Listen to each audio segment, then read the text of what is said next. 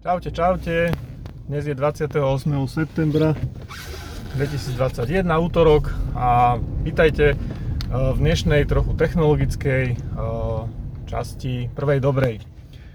Minule som bol na jednej konferencii, lomeno seminári a v rámci nejakého voľnejšieho programu tam bola aj taká prednáška o bitcoinoch a celkom ma zarazilo to, že a aj ľudia, ktorí fungujú, pohybujú sa v IT sfére, v podstate ani nevedia ani základné princípy e, toho, že ako fungujú tie bitcoiny. Vedia, že teda bitcoiny sa ťažia a skôr vzniká taký ten dojem o tom, že je to proste e, vec určená na špekulácie a na, na nejaké rýchle zbohatnutie, tak to nazvem, ale málo kto nejak vníma to, že vôbec ako tá technológia sama funguje. Takže v tomto krátkom eh, podcaste, lomeno vlogu sa vám pokúsim vysvetliť, ako ten Bitcoin funguje. Eh, aj keď teda behom tých 5 minút to bude asi trochu nemožné a bude to taký rýchlo kurz geniality, ale nevadí, skúsme, poďme na to. Takže Bitcoin je eh, technológia, alebo teda je virtuálna mena, tak to poviem, ktorá je založená na tzv.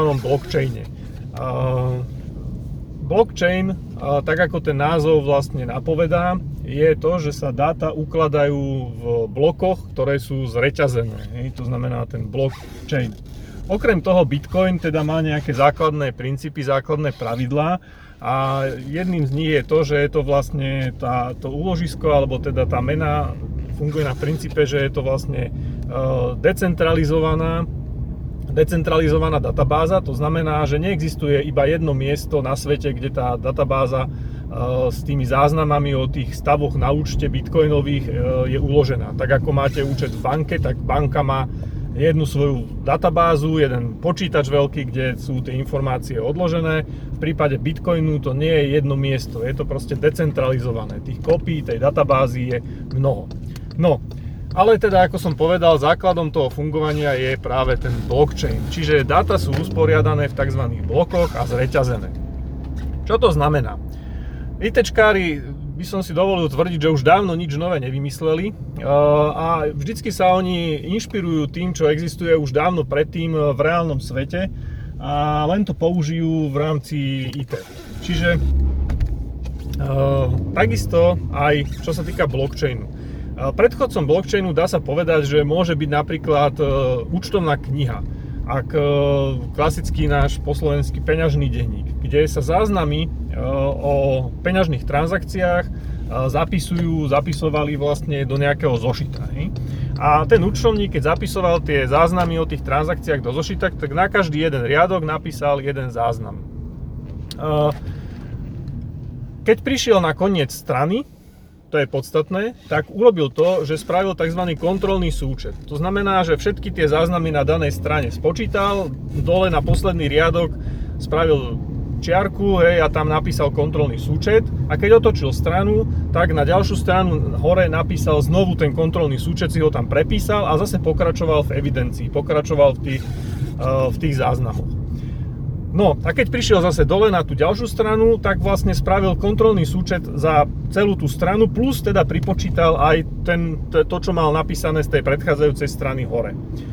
A takto sa vlastne ako keby prenášala tá informácia. Pre toho účtovníka to, mala, to bola taká výhoda, malo to tú výhodu, že keď sa ho riaditeľ opýtal, že prosím ťa, aký máme zostatok na účte teraz hneď, tak on nemusel rátať celú 150 stranovú účtovnú knihu, začať ju prepočítavať od začiatku, ale stačilo mu vlastne spočítať tie záznamy, ktoré sa nachádzali na tej jednej strane, vrátanie toho teda kontrolného prenosu z tej predchádzajúcich strán, hej, z tej predchádzajúcej strany a mal, mal de facto výsledok. Hej. E, zároveň pre toho riaditeľa, alebo ja neviem, hlavného účtovníka, finančného riaditeľa, to bola taká ochrana proti tomu, aby ten účtovník nemohol tie záznamy falšovať. To znamená, aby nemohol uh, urobiť to, že niekde na tretej strane, hej, v 150 stranovej knihe opraví nejaký záznam, niečo tam spraví a proste na konci sám to zráta a bude mu to, bude mu to sedieť. Hej, lebo tak tomu vlastne, keď to by spravil na začiatku tej účtovnej knihy, tak žiadny z tých kontrolných súčtov, ktoré sa na tých jednotlivých stranách nachádzajú, už by mu nesedeli. Musel by to tam všade, všade proste prepisovať. No a takto funguje vlastne aj blockchain v počítačovom svete. Dáta sú zoradené do tzv. blokoch. V prípade Bitcoinu má jeden blok cca 1 MB a na konci toho bloku je urobený tzv. kontrolný súčet, to nazveme, ktorý vlastne sa potom zase prenesie ako keby do prvého riadku toho nasledujúceho bloku. Čiže ak by ste chceli zmeniť uh, niektorý záznam v histórii, tak uh, by ste museli potom všetky, kompletne všetky bloky prerobiť. Hej? OK, účtovník by sa s tým asi trochu nadrel, lebo by musel opravovať všetky záznamy v tej účtovnej knihe 150 stranovej, ale v prípade počítačového sveta mi stále viete povedať, že no a čo, no tak to prepočítam aj dozadu a prepíšem si tie záznamy. Dobre, to sa samozrejme dá, ale ako som povedal, Bitcoin je decentralizovaná databáza. To znamená, každý má kópiu tej svojej databázy u seba uloženú. To v prípade ale teda znamená, že keď vy si spravíte vo svojej vlastnej kópii nejaké zmeny, a tí ostatní vám povedia, no ale tak my to vidíme nejako inak a to tvoje akože neplatí.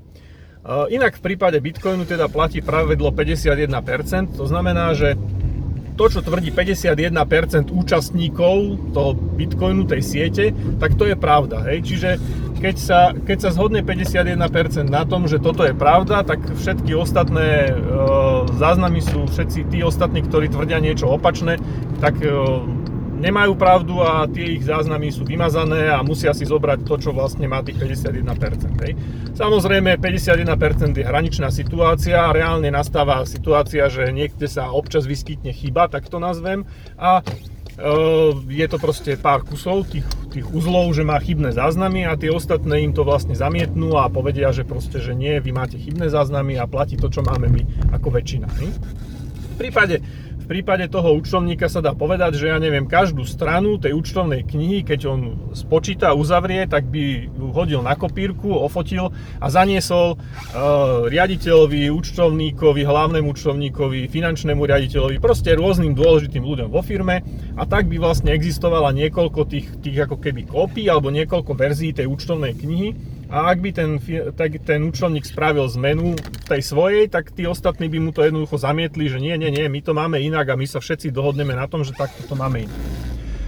Samozrejme ani to by nemuselo byť úplne ešte 100% e, safe, pretože reálne sa môže stať situácia, že niekto by získal kontrolu nad 51% siete, alebo teda účastníkov tejto bitcoinovej záležitosti, alebo nie je to akákoľvek databáza a dokázal by vlastne zmanipulovať ten výsledok. Hej. Nemuselo by to byť tak, že by mal 51% e, podplatených. Hej. Skôr by sa mohla, mohla nastať situácia, že napríklad v počítačovom svete by e, im hackol tie ich servery nejakým si vírusom a ovplyvnil to, ako vlastne donútili ich, aby si aj oni rovnako modifikovali tie záznamy, prepočítali ich. Hej.